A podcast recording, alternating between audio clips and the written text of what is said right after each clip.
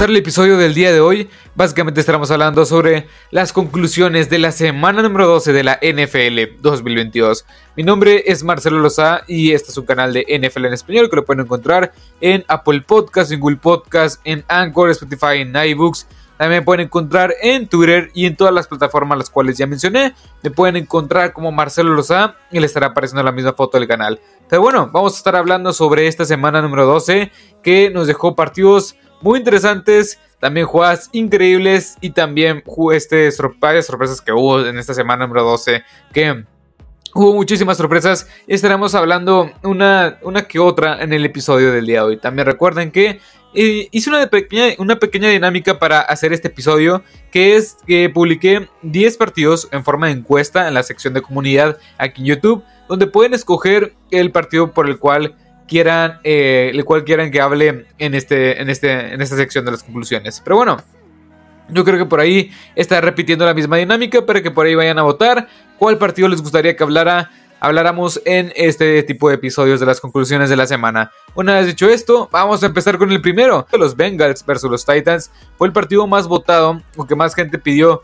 que habláramos aquí. Y la verdad es que no se queda para nada atrás y es un partido que dio mucho de qué hablar en todos los sentidos y hay varias, hay hay varios puntos que hay que mencionar. Estos Bengals ganaron como visitantes en contra de los Tennessee Titans, un rival que la verdad se había demostrado bastante bien, bastante consistente, con un buen juego terrestre, con Ryan Tannehill jugando bastante bien y una defensiva dominante. Ganó 20 puntos a 16. Pero bueno, vayamos con los Bengals, unos Bengals que la verdad su defensiva parece top 10 y creo yo que diferencia que de la temporada pasada, esta defensiva de los Bengals está haciendo bastante bien, presionando muy pero que muy bien al quarterback Bombell y Jesse Bates este, haciendo jugadas en momentos importantes y que no permitan yardas o jugadas explosivas en el partido. Es algo que la verdad es que está, está funcionando bastante bien porque eso se combina aparte con la ofensiva con T. Higgins, con Joe Burrow y con Samaji Perrine también recordemos que Jamar Chase y John Mixon no están sanos y lo más probable es que regresen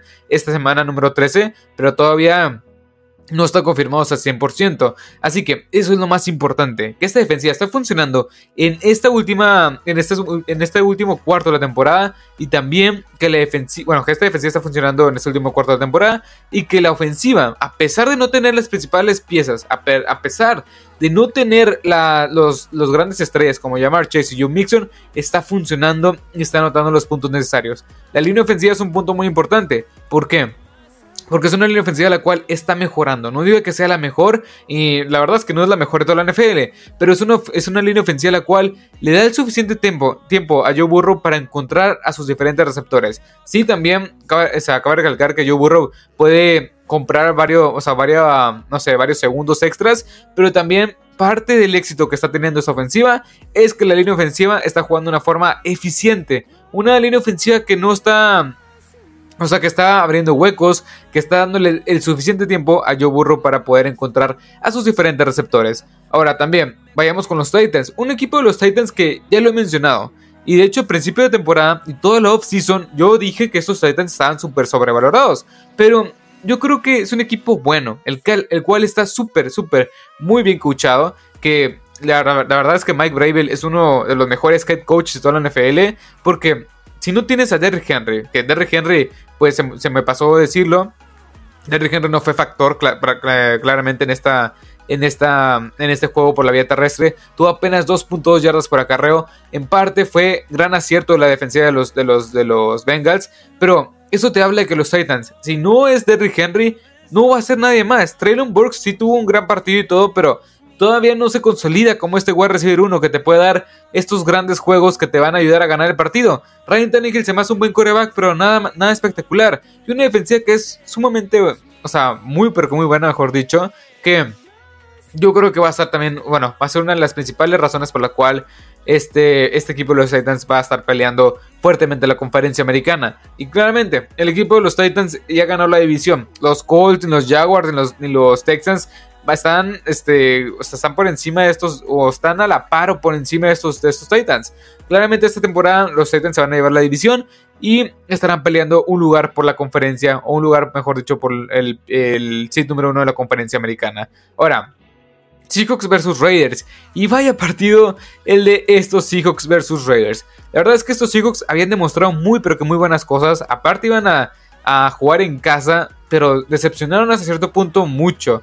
En el sentido de que la defensiva no pudo parar a Josh Jacobs, esta defensiva que había estado jugando bastante bien y que había demostrado buenas cosas con Darrell Taylor, con este Ah, con este Enchenagusu, buen pass rush, Jordan Brooks haciendo jugadas por el juego terrestre, o sea, y Cody Barton también acompañando en el cuerpo de lanebackers. Pero en esta ocasión, Josh Jacobs les pasó por encima también. O sea, creo yo que fue el punto más débil y claramente el punto más débil en este equipo o de, este, este equipo de los Seahawks en este partido en particular.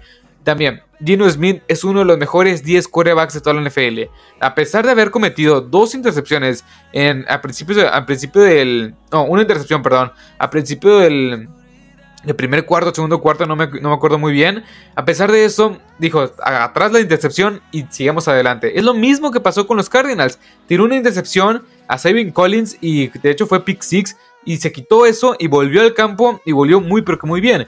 Gino Smith lanzó 27 pases de los, perdón, lanzó 37 pases de los cuales completó 27 para 328 yardas, 8.9 yardas por este un promedio por pase, dos anotaciones, esta, esta intercepción que les dije y un quarterback rating de 106.6.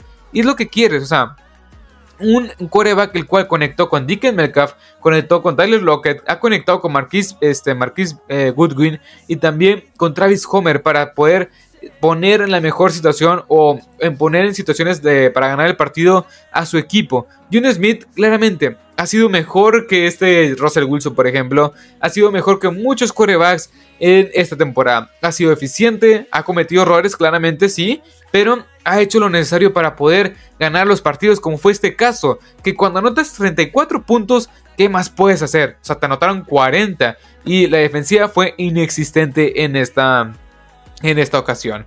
Ahora, pasemos, bueno, un punto muy importante de los Seahawks es que también no funcionó Kenneth Walker, tuvo apenas este dos, eh, perdón, eh, tuvo 1.9 yardas por acarreo, tuvo 14, 14 carros para 26 yardas, no fue factor en ese sentido Kenneth Walker. Ahora, pasemos con los Raiders. Un equipo de los Raiders que, bueno, Josh Jacobs tuvo más de 300 yardas.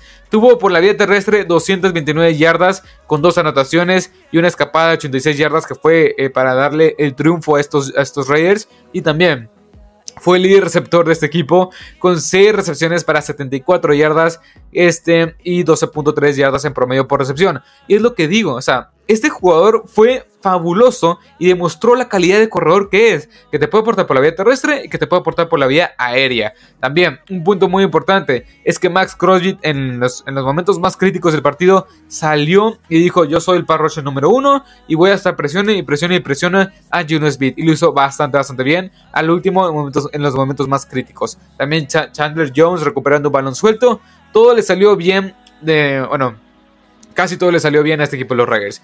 Y un punto muy importante es, ¿estos Raiders van a competir por un lugar en los playoffs? O sea, hoy por hoy tienen un récord de 4 ganados, 7 perdidos. Los Pats perdieron, los Jets muy apenas ganaron con Mike White. Bueno, no muy apenas, pero ganaron con Mike White, que no sabemos si va a ser consistente. Este, este último puesto como comodín está, está a la deriva, porque están ahí equipos que no, no, no hay que confiar para nada. Y es, una pregunta seria. Si estos Raiders vuelven a ganar otro partido, podrían estar en la conversación de llevarse el último boleto eh, como de, comodín para entrar a los playoffs. Y es algo que no estoy bromeando. Yo creo que es algo bastante que sí se podría dar, mejor dicho. Ahora vayamos con el siguiente. Rams, perdón, eh, Ravens versus Jaguars.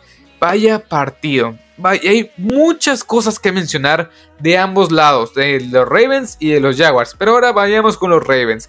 Que estos Ravens, la verdad, otra vez, o sea, tenían una ventaja de más de una posesión, tenían 19 puntos a 10 y la desperdiciaron. Este equipo de los Ravens la, desperdiciaron. La verdad es que vayamos por partes. Una es que el equipo de los Ravens creo yo que le está dando demasiado, demasiado, demasiados toques terrestres, demasiados acarreos a Lamar Jackson. Tuvo 14 acarreos, fue el segundo corredor, solo por detrás de, de Ghost Edwards, que tuvo 16. O sea, sí, está bien. Lamar Jackson tiene estas dos dimensiones, coreback, corredor y todo eso, pero creo que puedes acarrear bien el balón con este, con este Gus Edwards, con David Dobernay también en ciertas ocasiones, con Justice Hill, con Kenyan Drake. No forzar tanto a Lamar Jackson. Sí, está bien. O sea, de hecho, Lamar Jackson creo yo que no tuvo el mejor juego este, en, este, en este partido, mejor dicho, no tuvo el mejor este, partido por la vía aérea porque tuvo 16 pases completos de 32 lanzados para 254 yardas, eh, un touchdown, 0 intercepciones y un coreback rating de 87.2.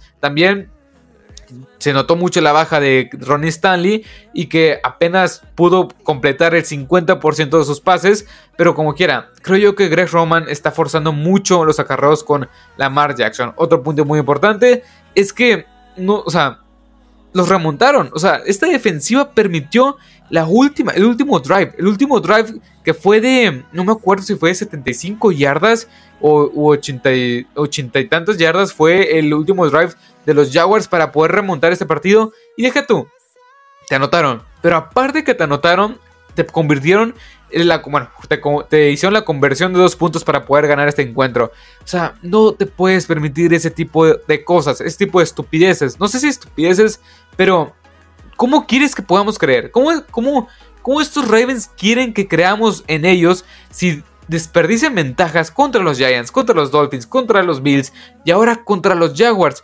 Estos cuatro encuentros iban ganando por más de una posesión. Contra los Bills iban ganando 20 a 0. Dios mío, o sea, el equipo de los Ravens fácilmente puede ir invicto, pero la toma de decisiones, la baja de juegos, la decadencia, la ineptitud en los segundos, en la, en en segunda mitad, o sea, es algo que no te puedes permitir y deja mucho que desear con un roster espectacular y con un head coach bastante bueno como es John Harbaugh, que en mi opinión es uno de los 10 mejores de toda la NFL.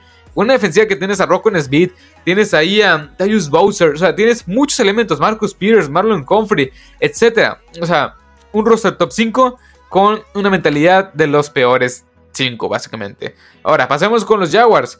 Bueno, una mentalidad de los peores 5 en ya para cerrar los partidos. Ahora, que también, para cerrar con los, con los Ravens, vienen de batallar en contra de los Panthers. O sea, es el punto. No sabemos si este equipo puede cerrar partidos. O sea, no, no, no, no hay, no hay confianza. No hay confianza de mí para ellos en este aspecto. Los Jaguars, los Jaguars la verdad es que lo hicieron bien, con robos de balón, contra bolones, cuando el mejor partido que le hemos visto en toda su corta carrera, en un año y medio que tiene de carrera, con este 29 pases completos de 37 lanzados para 321 yardas, 3 anotaciones, un quarterback rating de 129.8 y también siendo este drive, último drive, lanzando pases muy pero que muy buenos. Esa puntería de pick número uno overall de toda la NFL, bueno, de todo el draft de la NFL la pasada temporada, se demostró el talento. Y es lo que quería ver yo, porque este, este jugador sí había sido bueno, pero no prometía nada. O sea, prometía.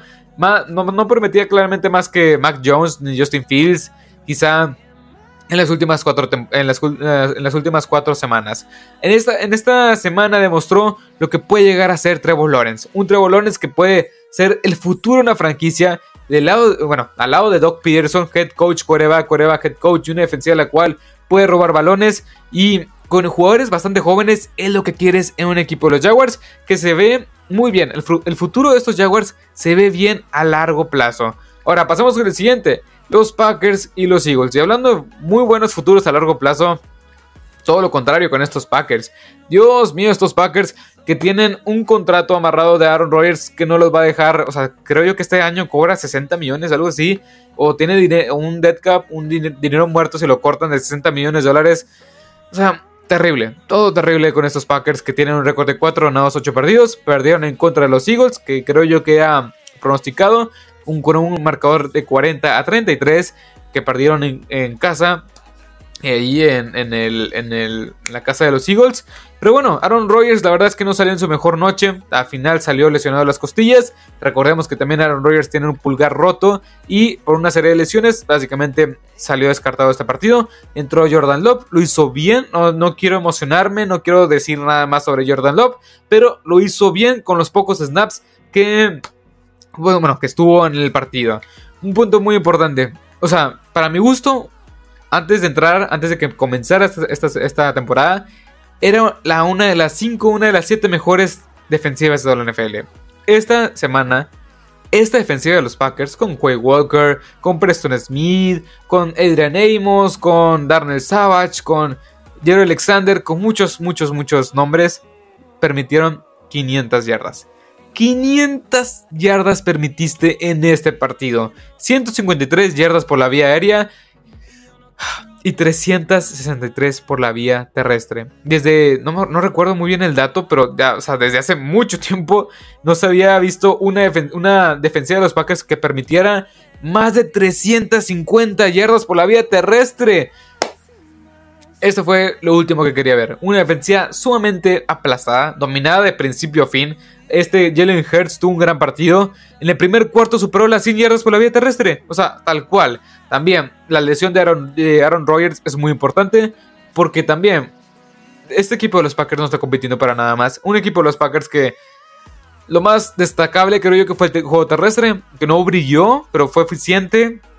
La temporada de los Packers la verdad es que ya se fue ya se fue a la basura desde hace unas cuantas semanas, creo yo. Bueno, o sea, de hecho, qué suerte que los Dallas Cowboys les tocó la mejor versión de estos Packers.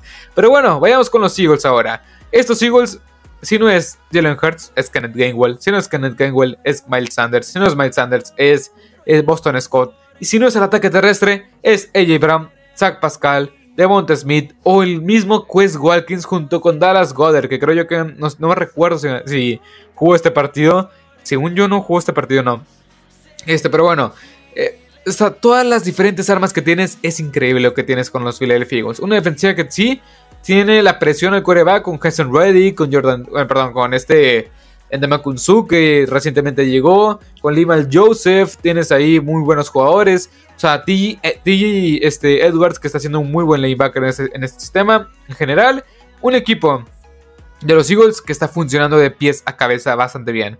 Y me encanta lo que veo. Y yo creo que, sí creo que mis Power Rankings, muy posiblemente lo vamos a sacar los Power Rankings en unos cuantos días, bueno, el miércoles lo más probable, es que estos, estos Eagles son el mejor equipo de toda la NFL. O sea, así como lo ves, así esta defensiva que sí permitió muchos puntos, pero como quiera, creo yo que esta ofensiva, no hay defensiva la cual pueda parar las diferentes armas. Solo una defensiva lo ha parado y la de Washington. Aguas con eso. Pero bueno, vayamos con el, con el último partido: 49ers en contra de Saints. Y aquí los, los 49ers, la verdad, me encanta la defensiva. Número uno en puntos permitidos, número uno en yardas por, por en yardas totales por partido, bueno, mejor dicho, en yardas totales de toda la NFL, en, yarda, en yardas por jugada, también este número uno este, en yardas por tierra. O sea, es increíble la defensiva que tienen los 49ers. También combinado eso a que Jimmy Garoppolo hace muy bien las cosas. Jimmy Garoppolo conectando con Jawan Jennings que tuvo 5 cinco, primeros y 10 este jugador.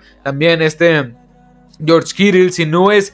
Eh, bueno, terminando con Jimmy Garoppolo, me gusta mucho lo que veo en este jugador. No es espectacular, pero es eficiente. Conecta, conecta, conecta, conecta y anota los suficientes puntos para poder ganar partidos también. El otro lado, el ataque terrestre. Si no es Christian McCaffrey, es Elia Mitchell. Si no es Elia Mitchell, es Divo Samuel. Si no es Divo Samuel, hasta el fullback, Kyle Jusic, puede correr el balón. Ahora, también, el otro lado, los Saints, o sea, la defensiva fue lo mejor. La defensiva limitó 13 puntos, un ataque muy diverso de los 49ers, como ya lo mencionamos, pero de parte de Alvin Kamara y compañía, simplemente no. O sea, estos Saints ha sido una gran decepción este, en la temporada. En mi opinión, ha sido una gran decepción, o en lo personal, ha sido una gran decepción. Eh, ni, ni Tyson Hill ni Andy Dalton van a ser la solución en ese aspecto. También. Alvin Kamara con dos fumbles. Uno fue crucial porque fue en la yarda 5 o en la yarda 3. No me, no me acuerdo muy bien. Así que simplemente estos Saints, siendo los Saints, creo yo que ya deberían de poner a James Winston. No sé si está lesionado, no sé si tienen miedo de que este, lance más intercepciones que touchdowns, pero ya la temporada está perdida. O sea, la división todavía la pueden rescatar porque está horrible. Porque estos Buccaneers perdieron en contra de los Browns. Y los Panthers también perdieron. Y también. ¿Quién está en esta? Los Falcons también perdieron. O sea, todos perdieron esta división. O sea, los Saints tienen el suficiente talento para poder eh, ganar esta división. Y es lo que más me molesta. Porque estos Saints tienen muchísimo talento para poder hacerlo. Pero bueno, eh, al final estos Saints simplemente decepcionan. Los 49ers dominando de principio a fin en todas las facetas del encuentro. Han pasado, bueno, tuvieron que pasar 332 juegos para que estos, estos Saints vuelvan a ser blanqueados. La última vez que estos Saints fueron blanqueados fue nada más y nada menos que en el 2001, en la semana número 17, curiosamente, también en contra de estos San Francisco 49ers. Pero bueno, hasta aquí el episodio del día de hoy. Espero que les haya gustado, espero que les haya encantado. Síganme en todas las plataformas las cuales ya mencioné. Mi nombre es Marcelo Loza. Estas fueron las conclusiones de la semana número 12 de la NFL 2022. Así que hasta la próxima. Adiós.